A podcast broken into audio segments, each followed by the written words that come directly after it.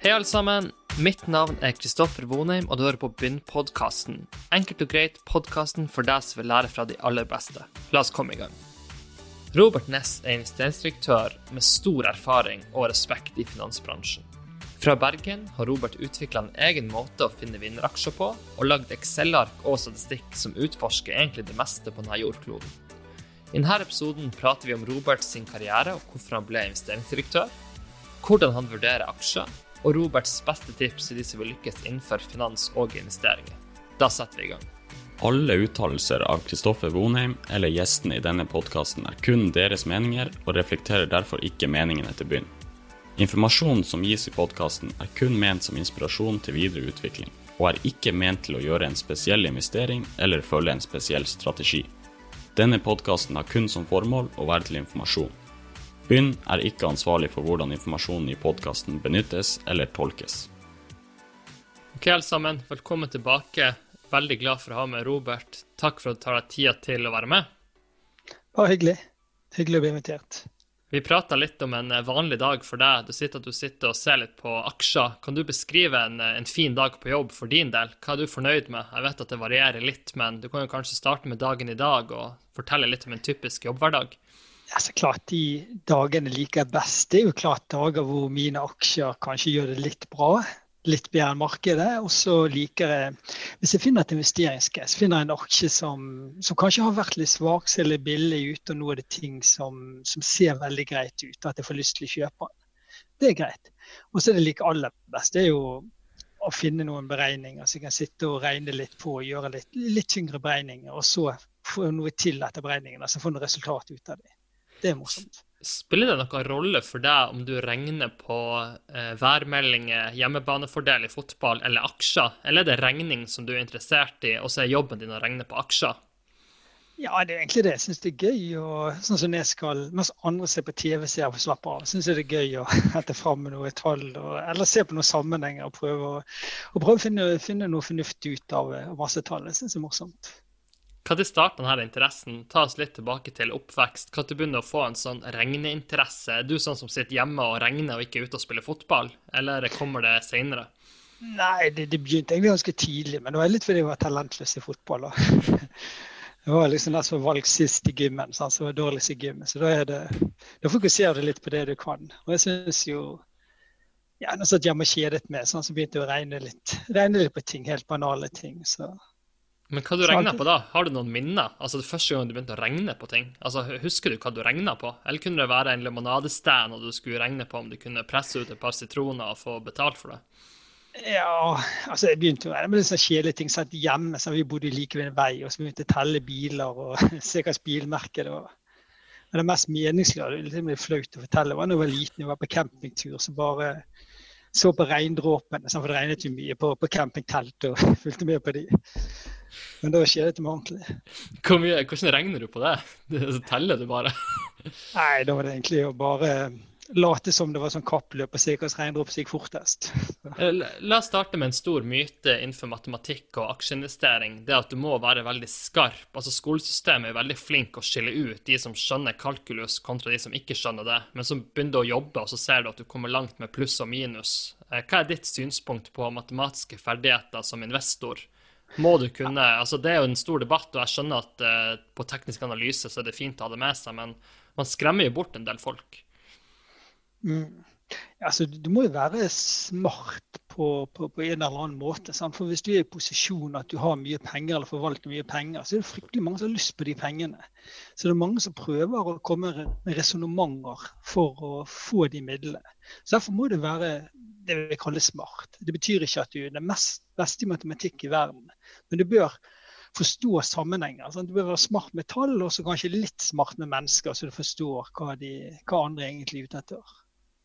Når det kommer til uh, utdannelse osv., du er oppvokst i Bergen, du er i Bergen, du har vært der. Jeg ser både på studier og jobbsammenheng. Er Bergen hjemme, eller har du også tenkt i utdannelsen din at du hadde lyst til å prøve deg på andre ting som ikke var finans, eller kanskje bo en annen plass i verden? Hvordan har du liksom tenkt rundt de avgjørelsene i livet?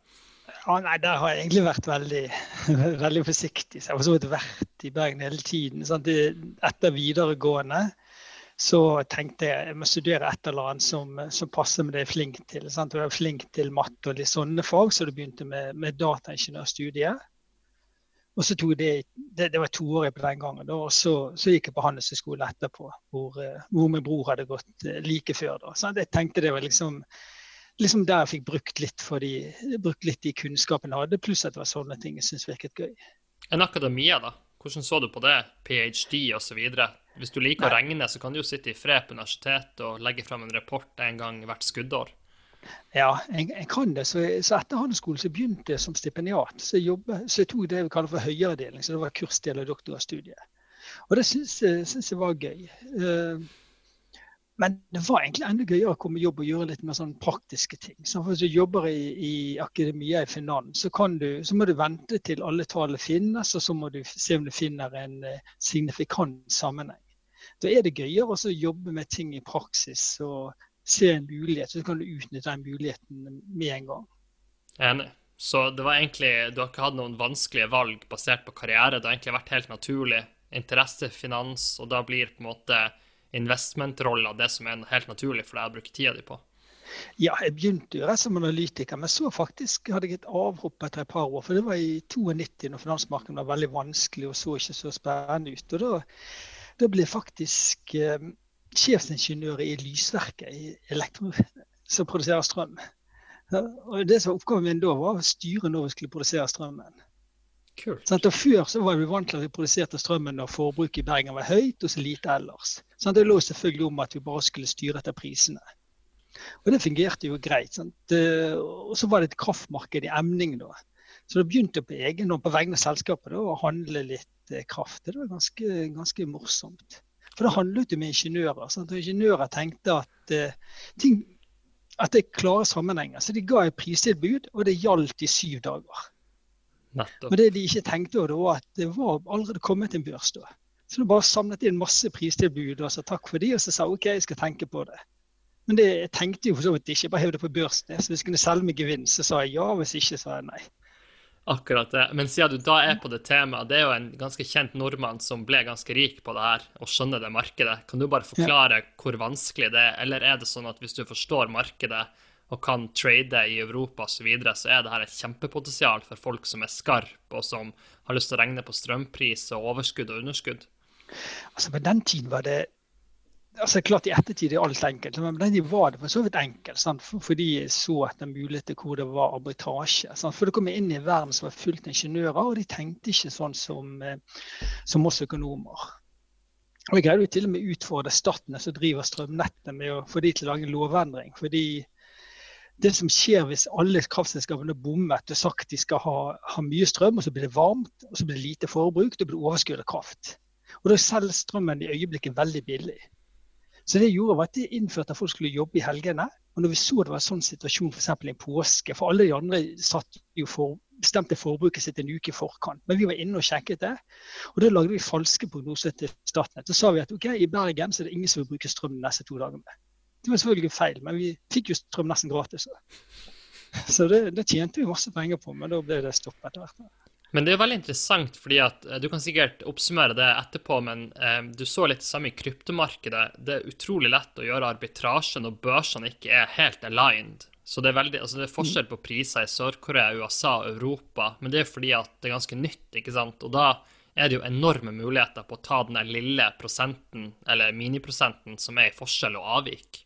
Ja det, er et godt poeng. Jeg var på sånn forskningskonferanse på Handelshøyskolen. Da hadde de jobbet med det. Sant? Jeg syntes bitcoin var farlig, og sånt, men da hadde de bare sett på det med å lytte og gjøre arbitrasje der, og så at det var muligheter. Så klart det finnes muligheter på mange områder hvis du, hvis du har ja, kompetanse til, til, å sette det inn i det, og tid. Hvilke arbitrasjemuligheter er det du synes har vært mest spennende, som du har oppdaga, og hvilke arbitrasjemuligheter ser du i dag? Så både historisk sett, er det kraftmarkedet som var den store, som du fikk se at det var arbitrasjemuligheter, eller har du andre eksempler som også var litt sånn wow-følelse? Du kan jo sikkert nevne Tesla-case òg, da. Ja, Tesla går. Ja, klart Kraftmarkedet var liksom de store pengene. Sant? det begynte egentlig allerede når jeg var relativt uh, ung og hadde lyst til å bli fritidsaktivitet. Jeg var glad i båter. Og Da kunne du faktisk se at de kunne kjøpe um, I Bergen så er det to aviser, Bergens Tidende og Bergens Arbeiderblad. Annonsen var billigst i Bergens Arbeiderblad og dyrere i Bergens Tidende. Og det betydde at det så jo var billigere båter i Bergens Arbeiderblad enn BT. Så da hadde jeg ofte strategi at jeg kjøpte de om morgenen, og så tok det en dag eller to og solgte det videre. Så det var litt uh... Og normalt så var det distrikt i Bergen jeg kjøpte de, og så var det de som kjøpte de av meg igjen. Så fikk vi bare en liten båttur. Og det er faktisk, det går an. Jeg sjekket litt det. Så hvis du, du skal, Jeg tror faktisk det er mulig sånn på båter at, du, at hvis du er tidlig ute, så kan du bare snappe opp båten med en gang den kommer ut. Og Grunnen til det er en mulig arbitrasje er at båter er ikke så bil. En bil du kjøpte for ti år siden, er lite verdt i dag. En båt du kjøpte for ti år siden, kan være nesten like mye verdt i dag. De faller mindre i verdi. Men det vet ikke alle. Så derfor er det mange som legger det ut til lav pris. Så det eneste du gjør, da er bare smile og være hyggelig, siden du kjøper båten, og så kan du selge den videre igjen relativt kort i dette med greit påslag. Men du klarte det på bil også, på Tesla, gjorde du ikke det? Jo da. og Det, det, det var egentlig kanskje enda, enda enklere. Sånn, fordi at der betalte du 10 000 depositum som du kunne få igjen. Og så er du rett på en bil. Sånn, Og så var det åpenbart når så på valutakursen at Tesla måtte sette opp prisene. For prisen i Norge er en refleksjon av prisene i USA. Så når kronen er svak, så må dette være sette opp prisene. Så, um, ja, så da bestilte jeg det som lagde litt styr, styr. var at jeg tok, eh, tok ikke én bil, sant? jeg tok én eh, til. Og så litt for familien. Jeg tok mange, egentlig. Og så steg prisene med 60 000, sant? og det investerte 10 så det var greit. Men det faktisk tvitra litt om det var samme mulighet i mars i år. Og da, da, da var det bare 1000 kroner jeg tenkte å putte inn. Så da faktisk tok jeg fire til. Men da på mitt navn så bare måtte jeg skrive under at jeg skulle eie det i et halvt år. og Det ville jeg ikke, så da droppet jeg det. Men så hadde jeg to andre navn som jeg brukte, da. Så de, de gikk det greit med. Men det er jo arbitrasje overalt. Altså, Ta kunstsamling. Hvis du finner en artist ja. tidlig før de slår igjennom, en Melgaard eller hva som helst, og du ser at denne personen har stor sjanse for å bli stor i fremtida, hvis du kjøper det tidlig, så er det klart at du sitter på enorme verdier. Fordi at det er jo veldig kult å eie noe som var sant? og Det er samme sikkert med basketballkort. Og, altså det, I USA det er sikkert 1000 eksempler på den capsen og det kortet. og Det er jo masse sånne muligheter overalt, men kanskje ikke folk er så bevisst på det. Nei, du må ha litt, eh, litt kunnskap, se litt sammenhengen, og så må du ta, ta, litt risiko. For selv nå i ettertid så er det åpenbare arbitrasjer, så er det alltid alltid et eller annet du kanskje ikke har tenkt på, eller et eller annet som kan gå feil. Så du er liksom aldri 100% sikker på at det går bra. men uh, Selv om i teorien arbitrasje skal være 100 men, men, i praksis kan du finne cases hvor du er veldig sikker på at det vil gå bra. Men tar du arbitrasjemulighetene sjøl, eller outsourcer du det til familie, venner, barn? Eller, hvordan, eller tar du de her mulighetene og gjør det fysisk på kveldstid og ringer en båt der og en bil der? Ja, det med biler det, det gjør jeg ganske mye sjøl nå i, i, stort målestokk. Og det, det, som er morsomt akkurat nå hvis du kjøper bil i Tyskland, er at um, hvis du kan bestille en bil i dag og få levering i januar, så er den ofte 20 bill, opp mot 20 billigere enn å kjøpe den i dag. Det er fordi at de gir subsidier i Tyskland på 8000 euro, som er 80 000 kroner, men da må bilen være eid i seks måneder. Så Derfor er det dels selger den billigere med levering eller frem i tid. Så det, det er jo litt muligheter. Nettopp. Men hvordan er det i USA? Hvordan er bil i USA? For der er det jo også billig. Men er det noen eh, toll og regler som gjør at det er vanskeligere? Eller er det samme hypotese der? Nei, å ta biler, kjøpe biler i USA og ta det til Norge er for så vidt avgiftsmessig ikke så komplisert. Men, eh, men, der er det produsentene som lager masse hindringer. De gjør en teknisk endring på USA og så sier at garanti forsvinner hvis du tar det i Europa. Så, så jeg har gjort en del av det. Men det er litt, eh, det er litt krevende. Jeg hadde faktisk for det var sikkert ti år siden jeg kjøpte en Porsche Cayenne i, som var produsert i Tyskland. Jeg kjøpte den i USA, tok den til Norge, og så solgte jeg til en tysker. Så det var i Tyskland, da. Så det var litt artig. Men eh, er du på den Tesla-trucken også, eller holder du deg på sånn personbiler? Jeg vet ikke om du får de lastebilene og de store pickup-bilene, om de har plass i, på veikanten her med litt snø på sida? Ja, Nei, jeg har prøvd på sånne store ting. Er heller ikke på motorsykler. Det må være ting som jeg kan bruke, som jeg forstår litt og kan bruke sjøl. Helt enig. La oss komme litt over. Nå har vi jo blitt litt kjent med hvordan du tenker. Du er en fyr som ser muligheter, men som også har et veldig bevisst forhold til risiko. Jeg spurte deg om, pent om du hadde lyst til å fortelle litt om hvordan du regner i Excel. Kan du starte litt med kanskje investeringsfilosofien din, og så kan vi gå litt mer i dybden etter hvert. Men hvis vi starter litt overordna, hvis du bryter ned et case eller bryter ned en mulighet, hvordan data ser du på, hvordan systematiserer du det? Det er klart, det, det jeg gjør når jeg ser på selskap for aksjeporteføljen, er at eh, jeg begynner å se langt tilbake. og Det ikke mange minuttene. Sant? Jeg har laget et system som gjør at det første jeg gjør når jeg ser på selskap, før jeg egentlig ser hva det driver med, så henter jeg inn de siste 20 år hva det er tjent, hva omsetningen er verdt, og hvordan lønnsomheten har vært. Det er det første jeg gjør. Og, og, på det globale så er det ganske streng. at Hvis ikke de har levert bra historisk, så, så, så bare glem det. Så det går på mer modne selskap. På norske aksjer kan vi se litt mer på, på, på nyere selskaper også så det gjør jeg. Men, eh, men, det som er typisk når det kommer nye selskaper på børsen, er at tilretteleggende viser de to siste årene. Og da er det alltid høy vekst, og det ser veldig bra ut fremover. Men da går jeg alltid inn på så enkle ting som proff.no, og så bare sjekker selskapet mange år tilbake igjen i tid. Og da finner som regel litt annen historie.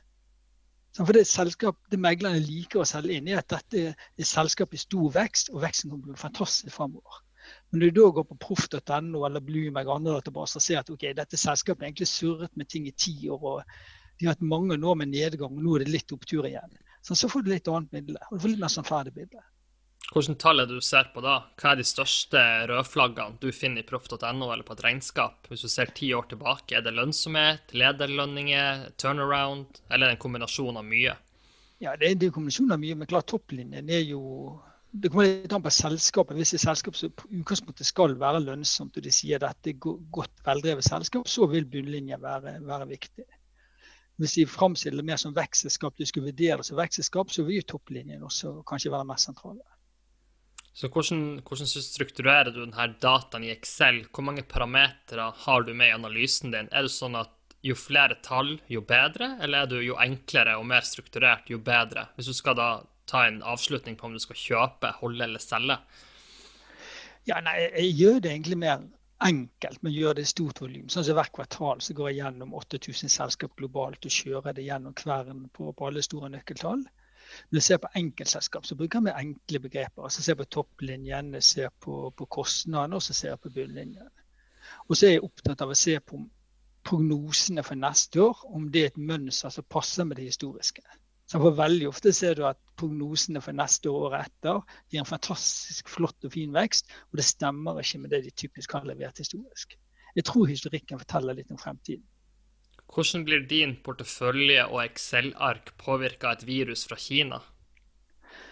Du kan si, utgangspunktet så, så Det som skjedde nå, var jo, var jo uvanlig. Sant? Det som skjedde i mars, for da stoppet alt opp. Selv legemiddelselskap som vi mye av, så turde ikke folk å gå til legen. Så da hadde vi en situasjon hvor alle ble rammet. Egentlig alle ble rammet likt. Så, men så ser vi at utviklingen senere, så har jo ting egentlig normalisert seg. At det reiseliv som alltid har vært syklisk, den er blitt mer rammet. Andre ting som har vært mer syklisk, er blitt mer rammet. Så utgangspunktet når du ser på inntjening i selskapene fundamentale, så ligner egentlig dette på en helt vanlig nedgang. Men ser du på aksjemarkedet sin oppførsel og prising, så er den veldig veldig vanskelig å forstå. Sånn, den ligner jo mer på, på en fest enn på, på en nedgang. Men er ikke den der K-analysen, og for de som hører på, så mener vi bare at K-recovery betyr at hvis du ser på slutten av en K-bokstav, så er det de som er digitale, som blir verdsatt som at det er de beste selskapene som har fantes på jorda, og de som ikke er digitale, tenker at de er ferdige.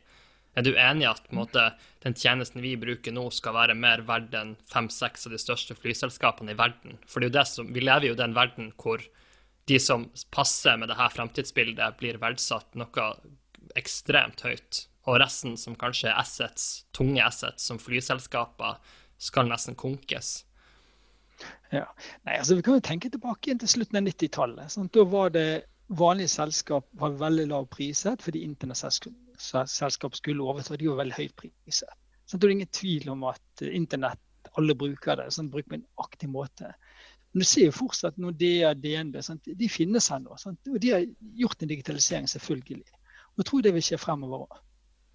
Så, så, så, mange som tenker at kjøpesentre er døde. Sant? Men det, jeg, tror, jeg, tror, ikke nødvendigvis det. Sant? Jeg tror nåværende banker eh, vil overleve. Og jeg tror kanskje vi kommer til å bruke bil også. Så jeg tror, tror endringene jeg tror endringen går på at vi, vi, alle blir mer digitale, og at selskapene blir mer produktive. Men ikke nødvendigvis at du får en haug med selskap som dør ut, og at du får en del nye selskap som overtar alt. Jeg syns det vanskeligste når jeg gjør investering i min portefølje, er at selv om noe er verdifullt, så betyr ikke det at du skal tjene penger på det. Eh, solenergi er et bra eksempel. Selv om du gjør noe bra for samfunnet som alle trenger, hvis det blir en commodity, så er det ikke sikkert det er penger i det. Hvordan tar du de der vurderingene på at case er riktig, det er bra verdiskapning, men det er ikke sikkert det er masse igjen til de som eier aksjen, f.eks.? Ja, nei, det er jo veldig viktig problemstilling å prøve å regne på. Sant? Eh, for det er klart at det som vi skjønner er noe for framtiden. Det skjønner de andre også. og Da blir det mye investeringer der. Og da blir det kanskje dårlig, dårlig lønnsomhet. Så det, det, det, er krevende å finne det som, eh, som vokser framover. Så derfor har jeg regnet mye, mye og egentlig funnet ut at uh, i aksjemarkedet så går det egentlig veldig greit hvis du kjøper de selskapene som allerede har vist seg i stand til å tjene penger. Det er liksom Warren Buffers strategi. Du kjøper de selskapene som har vist i stand til å tjene penger, og da får du god avkastning. Hvis du går blant de som ennå ikke viser seg å tjene penger, så kan du finne vinnerne. Men mange av de vil bli fryktelig dårlige også. Sånn at samlet avkastning neppe blir så god. La oss ta et eksempel i Norge, da. Landbasert oppdrett. Hva er det du regner på hvis du skal se på de sakene? For det er jo ekstremt komplisert. Ja, det er det. Sånn, så du må jo liksom regne på noe av de, om det er 2025 eller 2030 har ting opp og går. Sant? Hvor mye koster det? Det er veldig vanskelig. Hvor mye dødsrisiko er det blant? Det er veldig vanskelig. Sant? Og hva vil prisen være? Det er veldig vanskelig. Så du må liksom bare gjøre ditt beste og regne, og så sammenligne kanskje caset mot hverandre. Men det som er farlig med landbasert, er at det kommer jo så mange. Sant? Det, det er kø av selskap som kommer. Så det betyr at det kommer veldig mye penger inn i det. Og da er det fare for at det blir sånn som vi har sett i offshore shipping før, at lønnsomheten blir dårlig. Jeg tror du det? Er det det du ser? Ser du det igjen? For det er liksom, Når jeg jobber en god del med sjømat, og selv om du vet at kostnadssida kommer opp i gode tider, så klarer du ikke å stoppe det. Det er nesten sånn at naturkreftene tar tak i noe som går bra, og tvinger på kostnader. Enten det er reguleringer eller altså, miljøhensyn, bærekraft. Det bare virker som at naturlovene er flinke til å øke kostnadene der det går bra.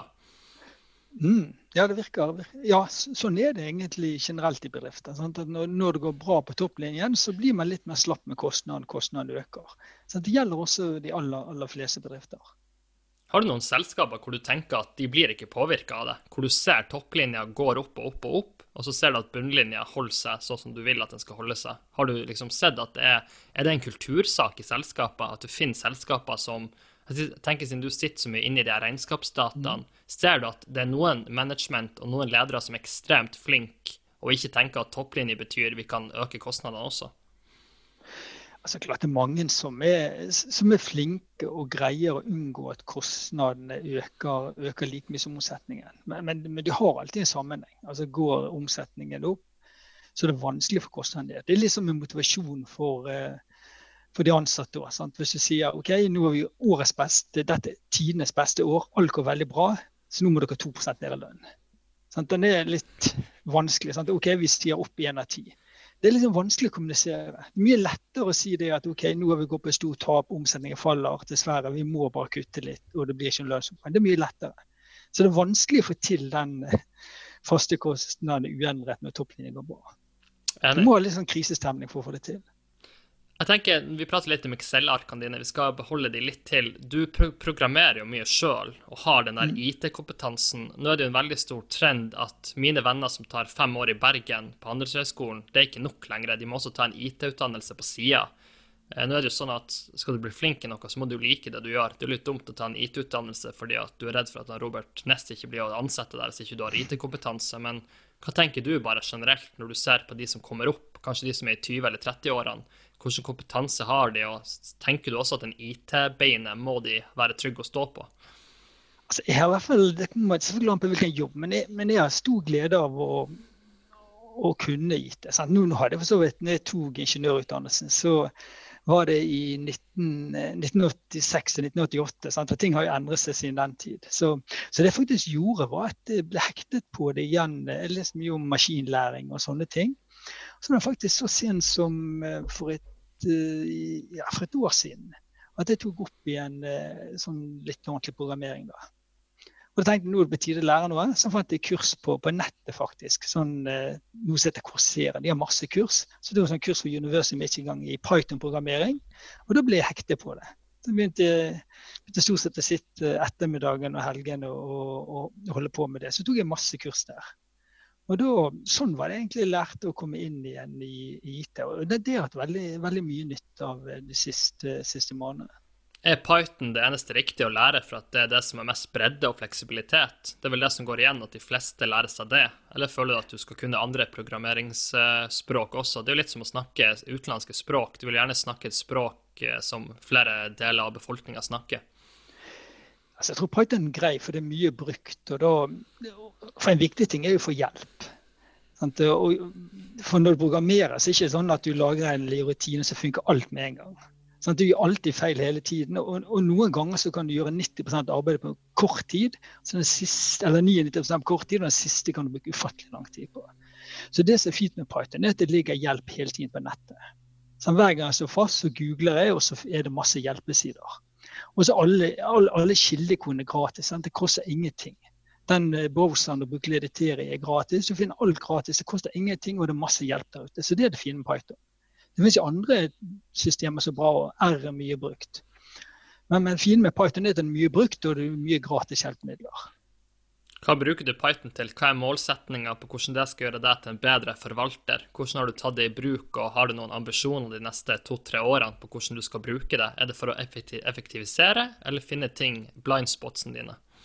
Ja, det er litt sånn, Jeg gjorde en beregning sånn i forrige uke. Da så jeg på selskap hvor, det avkastningen var. For så kjøpte de selskapene som var ufattelig dyr, så det er pris til salgs mer enn eh, tigangen i forhold til resten av, resten av markedet. Sånn, da, da, da, da, dreide det seg om 30 000 aksjer i 25 år, altså over 750 000 aksjeår. Hvis jeg skulle gjort det på vanlig måte i hente data fra Bloomberg, så har det brutt de der databegrensningene. Det er begrenset mye data jeg kan bruke. Det gjelder alle brukere. Selv om jeg betaler 250 000 i året, så er det begrenset mye data jeg kan bruke. Men da kunne jeg lage Python-program som akkumulerte det sånn at jeg kunne hente ut masse data. Og det ikke veldig fort å gjøre. Sånn, så nå har jeg laget det systemet. Så tar det hvis jeg skal endre på de forutsetningene. Så det tar det faktisk bare 20 minutter, så kan det gå gjennom flere hundre tusen selskap. Så der er nytte av det. Og så en annen ting som folk flest kan nytte av. Jeg lagde som program kunne laste ned alle Finn-annonsene og gjøre analyse på de. Så Det kjører jeg hver dag nå på, på de aller fleste Finn-annonsene. Da, da, fant jeg sånn i, i mars når korona kom, så så jeg allerede i midten av mars at boligprisene var, var, litt, på vei, litt, på vei, nedover. Sant? Og Det fant jeg noen uker før offisielle statistikken kom. Kan du bare kjapt også forklare Bloomberg til de mange av mine lyttere som tror ja. det bare er avis? Men eh, hvis du har gjort litt historielesning, så er jo Bloomberg noe litt annet, egentlig, i utgangspunktet. Ja, det, dette er jo et informasjonssystem hvor du finner alle aksjekursene. Så finner du egentlig all mulig informasjon om, om selskap. Jeg begynte å bruke det i 90, 1994. Og jeg, og, og, og jeg har faktisk brukt det hver dag på jobb eh, siden 1994. For, fordi Der finner all informasjon om selskapet, der finner masse regnskapsdata, så det kan hente ut alle mulige, alle mulige detaljer. Eh, vi nærmer oss slutten, Robert, men hva, hva, liksom dine, hva, er dine, viktigste prinsipper som du har brukt i din karriere? Det er veldig mange som er interessert i finans, som hører på, som sikkert er i litt ulike faser jobbmessig, men hvilke prinsipper har du liksom brukt som du ser har gjort deg vel, og liksom gjort at du har kommet i den posisjonen du har kommet i? Er det noen prinsipper du holder veldig tett?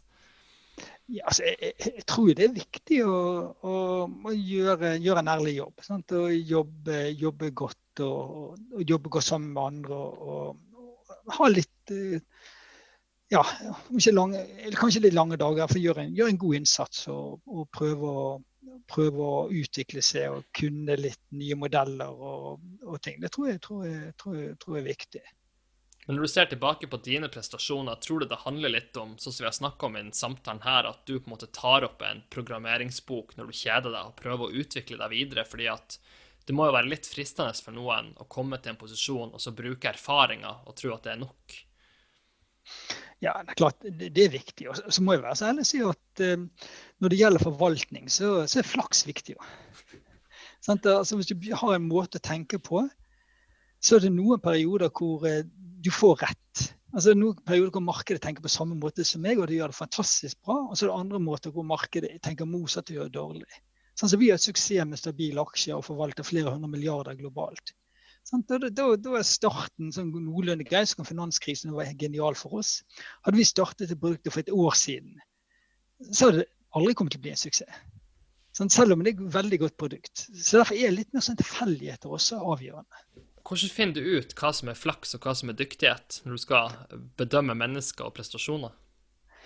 Jeg, jeg, tror veldig, jeg, tror det er veldig, vanskelig. og jeg tror, ikke, jeg tror, ikke, du kan gjøre det bra bare ved hjelp av flaks. Men jeg tror hvis du er ordentlig flink og gjør god innsats, så gjør du det veldig bra hvis du har flaks. Og så kan du ha uflaks og gjøre det dårlig, selv om du i utgangspunktet var kjempeflink og gjorde alt riktig.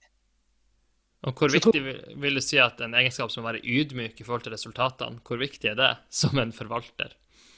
Nei, Jeg tror det er veldig viktig. for Jeg husker jeg hadde en forvalter som jobbet for meg. og Han eh, kom til meg. Se her, Robert, jeg har knust det amerikanske markedet fra Bergen her inne. Se hvor bra jeg har gjort det. Og så så jeg på tallet og sa OK, du har gjort det bra. Du har slått markedet med 10 prosentpoeng. Det er veldig bra. Men hvis du ikke hadde rørt porteføljene siste året, så hadde du gjort det enda bedre. Så da syket den litt ned. Sant? Men det er jo det er greit å være litt realistisk. Det er akkurat det. Siste spørsmål egentlig bare. Bitcoin, hva tenker du? Har, har du endra tankegangen din fra den spede begynnelsen i 2008 eller 2009, eller hva det var? Nei, det er egentlig noe jeg ikke har skjønt meg på. Sant? Jeg skjønner meg litt på aksjer. Det fine med aksjer er at aksjer, der jobber pengene for det. Sant? Det er selskap som gjør det, så du får en underliggende om det er 5 eller 7 eller 10% årlig avkastning. Bitcoin er noe som, kan, eh, som du er avhengig av verdistigning eller verdifall for å få avkastning på. Det er ikke noe sånn underliggende driver der. Så Derfor er jeg egentlig redd for, for bitcoin. Men for du er jo et IT, eller har en IT-hjerne, og er det ingenting ja. som pirrer interessen på IT-sida heller, med måten man har måte skapt et system som programmerer tillit? Jo, det, det er det, men det, det, det er kanskje jeg som ikke har skjønt, forstått det godt nok. og kommet litt for seint inn, sånn at jeg har vært veldig skeptisk til, til bitcoin. da. Så, så jeg liksom bare holdt meg, holdt meg godt unna. Men, men helt til slutt, er det også et viktig poeng at selv om det er en ny trend som det er muligheter, så skal man også ta en alternativ kostvurdering på hva man også bruker tida si på. For skal man både finne gode globale aksjer og samtidig ha full kontroll på hva man jobber med i Silicon Valley og på teknologisida, så det er jo ikke så mange timer i døgnet hvor du kan ha full kontroll på alt. Nei, det er et veldig godt poeng. Og, og, og, det er viktig at der du der du gjør noe, at på det området du gjør noe, at der føler du at du har kontroll. Sant? At det ikke sprer seg for mye. Det tror jeg er viktig. Veldig god avslutning. Takk for at du ble med i podkasten. Veldig gøy. Bare hyggelig. Takk for gode spørsmål. Hei, alle sammen. Kristoffer her igjen. Jeg håper du likte episoden og lærte noe nytt. Hvis du har tid og lyst, hjelper det oss stort hvis du legger igjen en positiv omtale av podkasten, og at du deler den med venner og nettverk. Vil du ha kontakt med meg, den enkleste måten å gjøre det på gjennom Twitter at Chris Vonheim. Nok en gang, tusen takk for at du lytta på, og jeg håper vi ses igjen i neste episode.